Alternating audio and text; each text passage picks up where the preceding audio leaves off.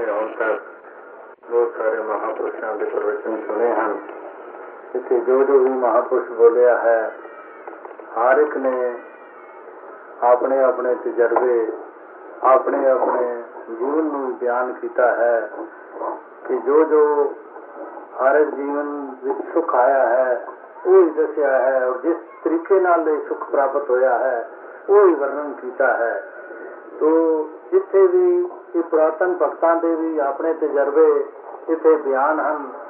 ਭਗਤ ਕਬੀਰ ਜੀ ਇੱਕ ਐਸੀ ਨਗਰੀ ਵਿੱਚ ਰਹਿੰਦੇ ਰਹੇ ਜਿੱਥੇ ਦਿਨ ਰਾਤ ਪਾਠ ਪੂਜਾ ਹੁੰਦੀ ਸੀ, ਜਿੱਥੇ ਹਰ ਵਕਤ ਹੀ ਮੰਦਰਾਂ ਦੇ ਟਲ ਖੜਕਦੇ ਹੀ ਰਹਿੰਦੇ ਸਨ, ਹਰ ਵਕਤ ਹੀ ਤਰ੍ਹਾਂ ਤਰ੍ਹਾਂ ਦੇ ਜਪ ਤਪ ਸਾਧਨ ਹੁੰਦੇ ਹੀ ਰਹਿੰਦੇ ਸਨ। ਜੇ ਉਹ ਹੀ ਭਗਤੀ ਹੁੰਦੀ ਤੇ ਕਬੀਰ ਸਾਹਿਬ ਉਹਨਾਂ ਨਾਲ ਹੀ ਸਹਿਮਤ ਹੋ ਜਾਂਦੇ। ਉਹਨਾਂ ਦਾ ਹਿਰਦਾ ਬੜਾ ਸੱਚ ਸੀ, ਬੜਾ ਪਵਿੱਤਰ ਹਿਰਦਾ ਸੀ, ਬੜਾ ਉਹ ਲਗਨ ਨਾਲ ਉਹਨਾਂ ਨੇ ਇਸ ਪਰਮਾਰਥ ਵੱਲ ਆਪਣਾ ਕਦਮ ਵਧਾਇਆ ਸੀ। ਜੇ ਸਚਾਈ ਇਹਨਾਂ ਹੀ ਪਾਠਾਂ ਪੂਜਾ ਵਿੱਚ ਹੀ ਹੁੰਦੀ, ਤੇ ਉਹ ਪਾਠਾਂ ਪੂਜਾ ਦੇ ਹੱਕ ਵਿੱਚ ਹੀ ਬਹੁਤ ਕੁਝ ਲਿਖ ਜਾਂਦੇ। ਲੇਕਿਨ ਇਹ ਨਹੀਂ ਗੱਲ ਕੀਤੀ।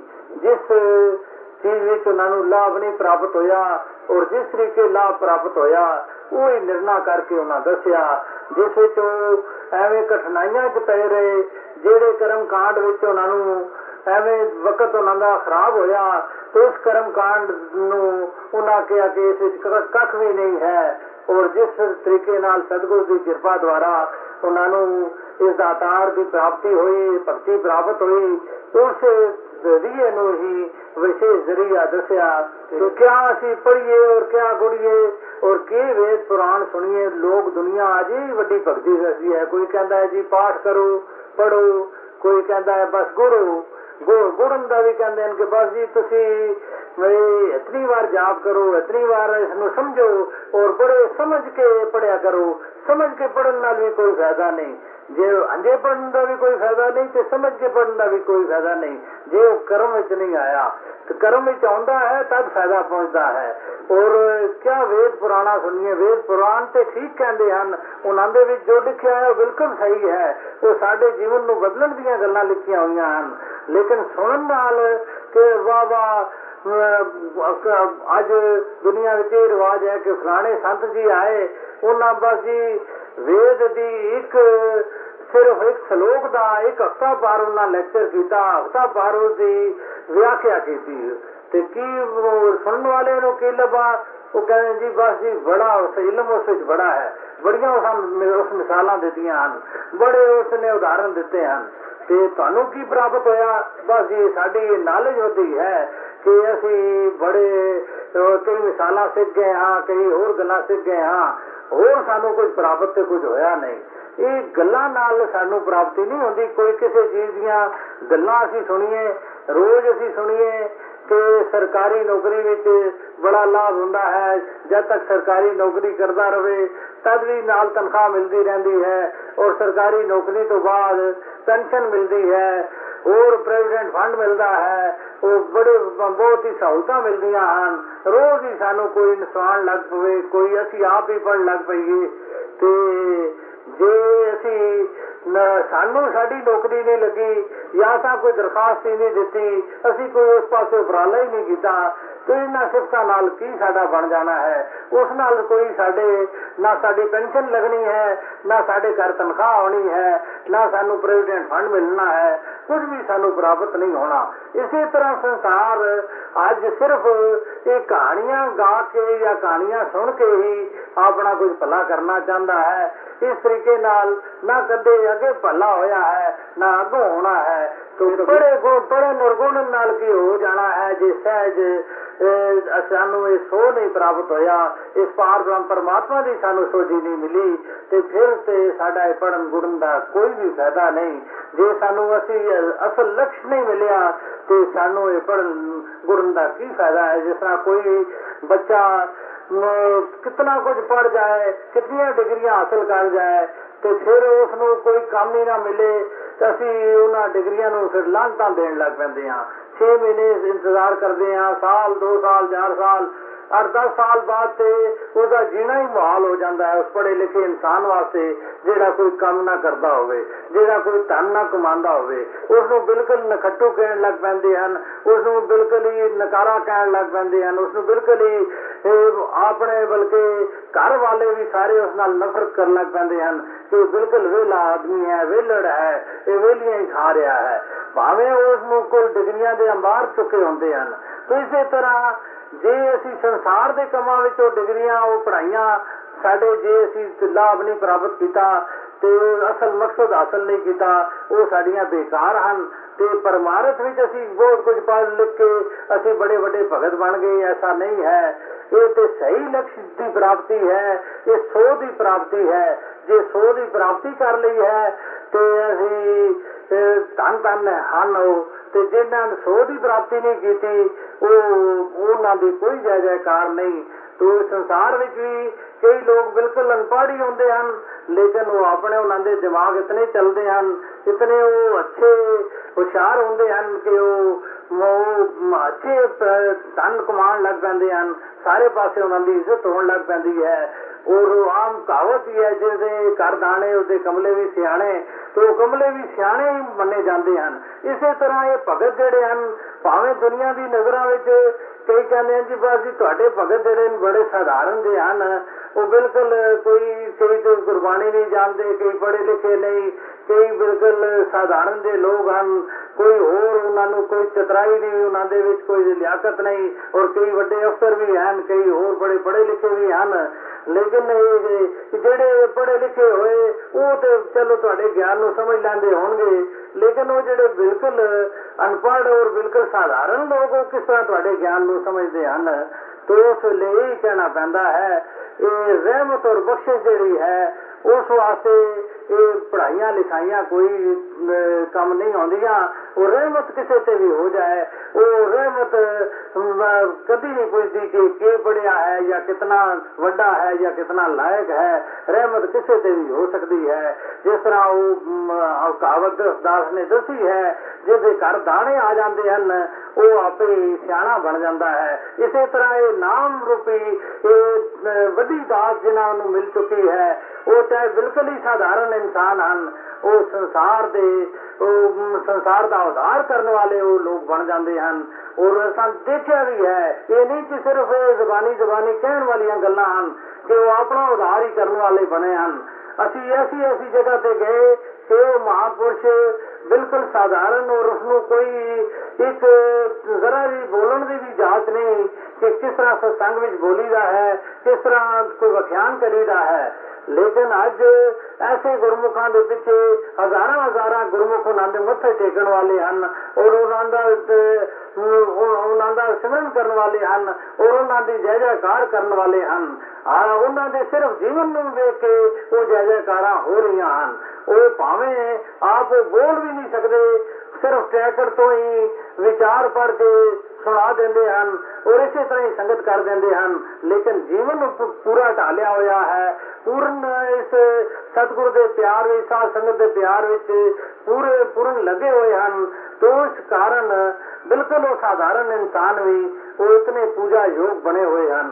ਕਬੀਰ ਸਾਹਿਬ ਨੇ ਵੀ ਇਹ ਫਰਮਾਇਆ ਹੈ ਕਿ ਪੜਨ ਗੁਰਨ ਵਾਲੀ ਇਹ ਗੱਲ ਨਹੀਂ, ਇਹ ਪੜਨ ਗੁਰਨ ਵਾਲਿਆਂ ਦਾ ਵਿਰਸਾ ਨਹੀਂ, ਇਹ ਪਰਮਾਤਮਾ ਦੀ ਭਗਤੀ, ਇਹ ਕੋਈ ਵੀ ਪ੍ਰਾਪਤ ਕਰ ਸਕਦਾ ਹੈ ਜਿਸ ਉੱਤੇ ਵੀ ਇਹ ਜਿਸ ਨੂੰ ਇਹ ਦੀਦਾਰ ਹੋ ਜਾਣ, ਜਿਸ ਉੱਤੇ ਰਹਿਮਤ ਹੋ ਜਾਏ, ਇਹ ਹਰੀ ਦਾ ਨਾਂ ਹੈ ਗੁਆਰ, ਇਹ ਇਨਸਾਨ ਤੂੰ ਕਿਉਂ ਨਹੀਂ ਜਪਦਾ, ਤੂੰ ਕਿਉਂ ਨਹੀਂ ਜਾਣਦਾ, ਤੂੰ ਹਰੀ ਦਾ ਨਾਮ ਦੀ ਕਿਉਂ ਨਹੀਂ ਪ੍ਰਾਪਤੀ ਕਰਦਾ? ਤੂੰ ਕੀ ਸੋਚ ਰਿਹਾ ਹੈ ਵਾਰ-ਵਾਰ? ਤੂੰ ਕੀ ਐਵੇਂ ਹੀ ਵਕਤ ਆਪਣਾ ਜ਼ਾਇਆ ਕਰ ਰਿਹਾ ਹੈ?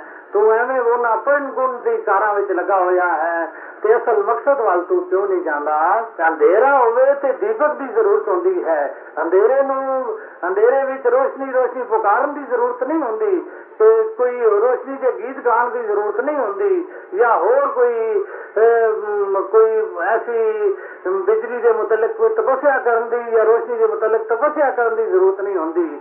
ਅੰਧੇਰੇ ਵਿੱਚ ਤੇ ਦੀਪਕ ਦੀ ਜ਼ਰੂਰਤ ਹੁੰਦੀ ਹੈ। ਦੀਪਕ ਜਲ ਪਵੇ ਤੇ ਉਸੇ ਵਕਤ ਹਨੇਰਾ ਨਾਸ਼ ਹੋ ਜਾਂਦਾ ਹੈ। ਤੋ ਇਸ ਤੇ ਮਿਸਾਲ ਦਿੱਤੀ ਹੈ ਕਿ ਜਿਤਨੇ ਵੀ ਅੱਜ ਸੰਸਾਰ ਵਿੱਚ ਗੱਲਾਂ ਜਿਹੜੀਆਂ ਹਨ, ਰੋਸ਼ਨੀ ਦੀਆਂ ਗੱਲਾਂ ਕੀਤੀਆਂ ਜਾਂਦੀਆਂ ਹਨ, ਉਹ ਰੋਸ਼ਨੀ ਦਿਖਾਈ ਨਹੀਂ ਜਾਂਦੀ। ਰੋਸ਼ਨੀ ਵੱਲ ਸਾਨੂੰ ਪ੍ਰ- ਪ੍ਰੇਰਿਆ ਨਹੀਂ ਜਾਂਦਾ ਰੋਸ਼ਨੀ ਵੱਲ ਸਾ- ਸਾਡੀਆਂ ਅੱਖਾਂ ਖੋਲੀਆਂ ਨਹੀਂ ਜਾਂਦੀਆਂ, ਉਹ ਸਿਰਫ ਰੋਸ਼ਨੀ ਦੀਆਂ ਗੱਲਾਂ ਕਰਕੇ ਹੀ ਦੱਸੀਆਂ ਜਾਂਦੀਆਂ ਹਨ। ਤੇ ਉਹਨਾਂ ਰੋ- ਰੋਸ਼ਨੀ ਦੀਆਂ ਗੱਲਾਂ ਨਾਲ ਕੁਝ ਨਹੀਂ ਬਣਦਾ।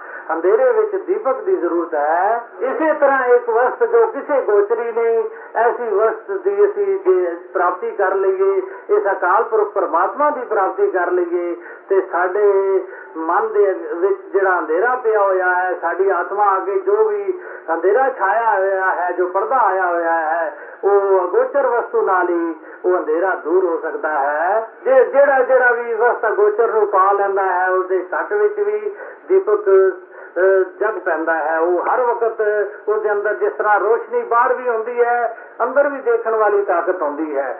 ਤੇ ਵਿਚਕਾਰ ਇੱਕ ਪਰਦਾ ਆ ਜਾਂਦਾ ਹੈ ਅੱਖਾਂ ਦੇ ਅੱਗੇ।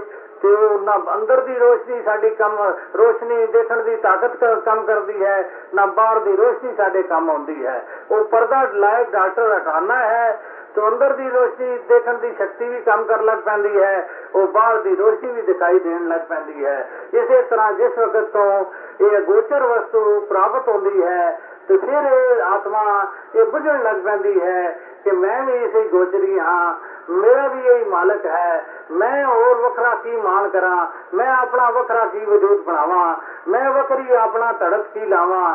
ਮੈਂ ਵੀ ਆਪਣੇ ਆਪ ਨੂੰ ਇਸੇ ਵਿੱਚ ਹੀ ਅਰਪਣ ਕਰਦੀ ਹਾਂ। ਇਹ ਆਤਮਾ ਆਪਣਾ ਆਪ ਛੋੜ ਦਿੰਦੀ ਹੈ ਔਰ ਇਸ ਨੂੰ ਸੁਖ ਮਿਲਦਾ ਹੈ। ਜਿਸ ਤਰ੍ਹਾਂ ਕੋਈ ਵੀ ਨੇ ਚਾਹੇ ਇੱਕ, ਅਹ, ਕਈ ਰਾਜੇ ਹੁੰਦੇ ਸਨ ਤੇ ਜਿਹੜਾ ਰਾਜਾ ਆਪਣੇ ਆਪ ਨੂੰ ਅਰਪਣ ਕਰ ਦਿੰਦਾ ਸੀ ਤੋ ਮਾਰ ਤੋਂ ਬਚ ਜਾਂਦਾ ਸੀ। ਉਹ ਦੂਸਰਾ ਰਾਜਾ ਉਸ ਨੂੰ ਰਾਇਤ ਵੀ ਕਰ ਦਿੰਦਾ ਸੀ ਔਰ ਉਸ ਉਸ ਨੂੰ ਆਪ ਆਪਣੇ ਵਿੱਚ ਸਮੇਟ ਕੇ ਉਹ ਰਿਆਇਆ ਨੂੰ ਵੀ ਕੋਈ ਤਕਲੀਫ ਨਹੀਂ ਸੀ ਹੁੰਦੀ। ਔਰ ਆਪ ਵੀ ਉਹ ਬਚ ਜਾਂਦਾ ਸੀ ਆਪ ਨੂੰ ਵੀ ਉਸ ਨੂੰ ਅਹ, ਉਹ ਉਹ ਦੁੱਖ ਔਰ ਪਰੇਸ਼ਾਨੀਆਂ ਨਹੀਂ ਸਨ ਮਿਲਦੀਆਂ। ਇਸੇ ਤਰ੍ਹਾਂ ਜੇ ਅਸੀਂ ਆਪਣਾ ਵਜੂਦ ਵੱਖਰਾ ਕਾਇਮ ਰੱਖਦੇ ਰਹੇ ਕਿ ਅਸੀਂ ਕੁਝ ਵੱਖਰੇ ਬਣੇ ਹੋਏ ਹਾਂ। ਹਰ ਇਨਸਾਨ ਨੇ ਸਮਝੇ ਕਿ ਮੈਂ ਵੱਡਾ ਹਾਂ, ਮੈਂ ਵੱਡਾ ਹਾਂ, ਤੇ ਮੈਂ ਵੱਖਰਾ ਹਾਂ ਮੇਰੇ 'ਚ ਵੱਖਰੀ ਤਾਕਤ ਹੈ। ਤੇ ਫਿਰ ਤੇ ਅਸੀਂ ਸਾਨੂੰ ਮਾਰਾਂ ਪੈਂਦੀਆਂ ਹੀ ਰਹਿਣਗੀਆਂ। ਤੇ ਜਿਸ ਵੇਲੇ ਅਸੀਂ ਆਪਣੇ ਆਪ ਨੂੰ ਅਰਪਣ ਕਰ ਦਿੰਦੇ ਹਾਂ, ਇਸ ਵਿਸ਼ਾਲ ਸ਼ਕਤੀ ਦੇ ਅੱਗੇ, ਇਸ ਪਰਮਾਤਮਾ, ਇਸ ਅਗੋਚਰ ਸ਼ਕਤੀ ਦੇ ਸਾਹਮਣੇ ਪਹੁੰਚ ਕੇ ਆਤਮਾ ਆਪਣੇ ਆਪ ਨੂੰ ਢਾ ਦਿੰਦੀ ਹੈ, ਖਤਮ ਕਰ ਦਿੰਦੀ ਹੈ ਤੇ ਫਿਰ ਇਸ ਦੀ ਕੋਈ ਹੀਲੋਜਤ ਨਹੀਂ ਰਹਿੰਦੀ ਔਰ ਇਸ ਵਿੱਚ ਖੁਸ਼ੀਆਂ ਖੁਸ਼ੀਆਂ ਛਾ ਜਾਂਦੀਆਂ ਹਨ ਔਰ ਫਿਰ ਇਹ ਆਤਮਾ ਕਦੇ ਵੀ ਵਰਦੀ ਨਹੀਂ, ਫਿਰ ਇਹ ਅਮਾਰੀ ਹੋ ਜਾਂਦੀ ਹੈ, ਇਹ ਆਵਾਗਮਨ ਦੇ ਚੱਕਰਾਂ ਚੋਂ ਬਚ ਜਾਂਦੀ ਹੈ। ਤੇ ਇਹ ਦੱਸ ਰਹੇ ਹਨ ਕਿ ਜਿਸ ਵਕਤ ਤੋਂ ਇਹ ਜਾਣਿਆ ਹੈ ਇਸ ਅਕਾਲ ਪੁਰਖ ਪਰਮਾਤਮਾ ਨੂੰ ਤੇ ਉਸੇ ਵਕਤ ਤੋਂ ਇਹ ਮਨ ਮੇਰਾ ਮੰਨਿਆ ਹੈ। ਮਨ ਭਗਤਾਂ ਵਿੱਚ ਮੰਨ ਜਾਏ ਤੇ ਲੋਕਾਂ ਨੂੰ ਲੋਕ ਨਹੀਂ ਪਤੀਜੇ ਹੁੰਦੇ, ਲੋਕ ਨਹੀਂ ਕਦੀ ਇਸ ਤੇ ਖੁਸ਼ ਹੁੰਦੇ ਹੁੰਦੇ ਜਾਂ ਲੋਕ ਵੀ ਉਹਨਾਂ ਦੀ ਜੈ ਜੈਕਾਰ ਕਰਨ ਲੱਗ ਪੈਣ, ਇਹ ਕਦੀ ਨਹੀਂ ਹੋਇਆ। ਔਰ ਨਾ ਹੀ ਅੱਗੇ ਹੋਇਆ ਹੈ, ਨਾ- ਨਾ ਅੱਗੋਂ ਹੁੰਦਾ ਹੈ। ਭਾਵੇਂ ਕਿਤਨੇ ਸਾਡੇ ਮਿੱਤਰ ਹੋਣ ਹੋਰ ਸੰਸਾਰ ਦੀਆਂ ਗੱਲਾਂ, ਕੋਈ ਧੋਖੇ ਦੀਆਂ ਗੱਲਾਂ ਕਰੋ, ਉਹ ਮੰਨ ਜਾਣਗੇ। ਕੋਈ ਹੋਰ ਫਰੇਬ ਦੀਆਂ ਗੱਲਾਂ ਕਰੋ, ਕੋਈ ਹੋਰ ਬੜੇ ਸਰ ਸ- ਸਬਜ਼ ਬਾਗ ਵਿਖਾਓ, ਉਹ ਸਾਰੀਆਂ ਗੱਲਾਂ ਮੰਨ ਜਾਣਗੇ। ਲੇਕਿਨ ਜਿਸ ਵੇਲੇ ਪਰਮਾਰਥ ਦੀ ਗੱਲ ਕਰੋ, ਤੇ ਉਹ ਨਹੀਂ ਭਾਵੇਂ ਕਿਤਨਾ ਤੁਹਾਡਾ ਮਿੱਤਰ ਹੋਏਗਾ, ਉਹ ਕਹੇਗਾ ਜੀ, ਇਹ ਕਿਸ ਤਰ੍ਹਾਂ ਹੋ ਸਕਦਾ ਹੈ? ਇਹ ਪਰਮਾਤਮਾ ਕੋਈ ਪਾ ਸਕ, ਪਾਣਾ ਆਸਾਨ ਹੈ, ਕੋਈ ਪਾ ਨਹੀਂ ਸਕਦਾ। ਅੱਗੇ ਵੀ, ਬਲਕਿ ਸਾਡੇ ਗੁਰੂ ਪੀਰ ਪੈਗੰਬਰਾਂ ਨੂੰ ਵੀ ਬਦਨਾਮ ਕਰਨ ਲੱਗ ਪੈਣਗੇ। ਉਹਨਾਂ ਨੂੰ ਕਹਿਣਗੇ, ਬਾਬੇ ਨਾਨਕ ਵੀ ਪਰਮਾਤਮਾ ਨੂੰ ਨਹੀਂ ਸੀ ਪਾਇਆ। ਤੋ ਗੁਰੂ ਗੋਬਿੰਦ ਸਿੰਘ ਵੀ ਨਹੀਂ ਸੀ ਪਾਇਆ, ਕਬੀਰ ਸਾਹਿਬ ਵੀ ਨਹੀਂ ਸੀ ਪਾਇਆ। ਉਹ ਬਲਕਿ ਉਹਨਾਂ ਨੂੰ ਵੀ ਇਸ ਗੱਲ ਵਿੱਚ ਉਹ ਆਪਣੀ ਰਸੀ ਸੀ ਬਣਨ ਬਣਨ ਦੀ ਕੋਸ਼ਿਸ਼ ਕਰਦੇ ਹਨ। ਤੋ ਇਹ ਇਹ ਗੱਲ ਵੱਡੀ ਅਗਿਆਨਤਾ ਵਾਲੀ ਹੁੰਦੀ ਹੈ। ਲੋਕ ਕਦੀ ਵੀ ਗੁਰਮੁਖ ਨੂੰ ਨਹੀਂ ਮੰਨਦੇ ਔਰ ਉਹ ਉਹ ਕਦੀ ਵੀ ਪਤੀਜਦੇ ਨਹੀਂ ਇਸ ਗੱਲ ਤੇ ਉਹਨਾਂ ਦੇ ਆਖੇ ਨਹੀਂ ਲੱਗਦੇ। ਇਹ ਇਹ ਕਬੀਰ ਸਾਹਿਬ ਨਾਲ ਵੀ ਇਸੇ ਤਰ੍ਹਾਂ ਦੀ ਵਕਤ ਗੁਜ਼ਰਿਆ ਤੇ ਉਹਨਾਂ ਨੂੰ ਇਹ ਗੱਲ ਲਿਖਣੀ ਪਈ। ਤੇ ਫਿਰ ਕਬੀਰ ਸਾਹਿਬ ਇਹ ਕਿ ਆ ਕੇ ਲੋਕ ਨਹੀਂ ਪਤੀਤੇ ਤੇ ਮੈਂ ਕੀ ਕਰ ਸਕਦਾ ਹਾਂ? ਇਸੇ ਤਰ੍ਹਾਂ ਹੁਣ ਵੀ ਭਗਤ ਬੜੀ ਕੋਸ਼ਿਸ਼ ਕਰਦੇ ਹਨ ਕਿ ਦੁਨੀਆ ਦੇ ਲੋਕ ਇਹ ਦੁਖੀ ਲੋਕ ਪਰੇਸ਼ਾਨ ਲੋਕ ਇਹ ਸਚਾਈ ਨੂੰ ਅਪਣਾ ਲੈਣ ਇਹ ਬੰਧਨਾਂ ਤੋਂ ਆਜ਼ਾਦ ਹੋ ਜਾਣ ਇਹ ਪਰਮਾ ਵਹਿਮਾਂ ਤੋਂ ਬਚ ਜਾਣ ਇਹ ਜਿਤਨੇ ਅੱਜ ਅਹ, ਧਰਮ ਦੇ ਨਾਂ ਤੇ ਜੋ ਪੱਧਰ ਹੋ ਰਹੇ ਹਨ ਉਹਨਾਂ ਤੋਂ ਬਚ ਜਾਣ। ਲੇਕਿਨ ਦੁਨੀਆ ਦੇ ਲੋਕ ਫਿਰ ਉਸੇ ਪਾਸੇ ਉਸੇ ਪਖੰਡ ਵਾਲੇ ਪਾਸੇ ਜਾਣਗੇ ਔਰ ਸਚਾਈ ਵਾਲੇ ਪਾਸੇ ਨਹੀਂ ਆਉਂਦੇ। ਫਿਰ ਇਹ ਅਖੀਰ ਭਗਤ ਇਹ ਕਹਿੰਦੇ ਹਨ ਕਿ ਸ਼ਾਇਦ ਉਹ ਹਲੇ ਵਕਤ ਨਹੀਂ ਆਇਆ। ਇਹ ਹੱਥ ਜੋੜ ਕੇ ਹੀ ਆ ਜਾਂਦੇ ਹਨ। ਇਹ ਕਹਿ ਦਿੰਦੇ ਹਨ, ਗੁਰਮੁਖ ਹਾਰ ਚਲੇ, ਜਗ ਜੀਤਾ ਵਾਲੀ ਗੱਲ ਕਹਿ ਦਿੰਦੇ ਹਨ ਕਿ ਅਸੀਂ ਹਾਰ ਗਏ ਹਾਂ, ਤੁਸੀਂ ਜਿੱਤ ਗਏ ਹੋ। ਕਿਉਂਕਿ ਸੰਸਾਰ ਨਾਲ ਇਹ ਇਸ ਤਰ੍ਹਾਂ ਗੁਰਮੁਖ ਜਿਹੜੇ ਹਨ ਉਹ ਇਸ ਤਰ੍ਹਾਂ ਦਾ ਟਾਕਰਾ ਨਹੀਂ ਲੈਂਦੇ ਕਿ ਉਹ ਕੋਈ ਜ਼ਿੱਦ ਕਰਨ। ਕੋਈ ਕਹਿੰਦੇ ਹਨ ਕਿ ਹਲੇ ਤੁਹਾਡੀ ਸਮਝ ਨਹੀਂ ਕੰਮ ਕੀਤੀ, ਜਿਸ ਵੇਲੇ ਸਮਝ ਆ ਗਈ ਤੁਹਾਨੂੰ, ਉਸ ਵੇਲੇ ਸਹੀ। ਹਲੇ ਜਿਸ ਵੇਲੇ ਨਹੀਂ ਮੰਨ ਰਿਹਾ ਤੁਹਾਡਾ ਧਿਆਨ ਤੇ ਨਹੀਂ तो ਇਸੇ ਤਰ੍ਹਾਂ ਹੀ ਇਹ ਗੁਰਮੁਖਾਂ ਦਾ ਆਵਾਜ਼ ਦੇਣਾ ਹੀ ਫਰਜ਼ ਹੁੰਦਾ ਹੈ। ਤੋ ਸੰਸਾਰ ਨਹੀਂ ਮੰਨਦਾ ਤੇ ਫਿਰ ਵੀ ਗੁਰਮੁਖ ਆਪਣਾ ਉਹ ਕਰਤੱਵ ਨਹੀਂ ਛੋੜਦੇ, ਉਹ ਆਪਣਾ ਕਰਤੱਵ ਕਰੀ ਜਾਂਦੇ ਹਨ, ਉਹ ਪਰਉਪਕਾਰ ਕਰਦੇ ਹੀ ਰਹਿੰਦੇ ਹਨ। ਸਾਧ ਸੰਗਤ ਜੀ ਧੰਨ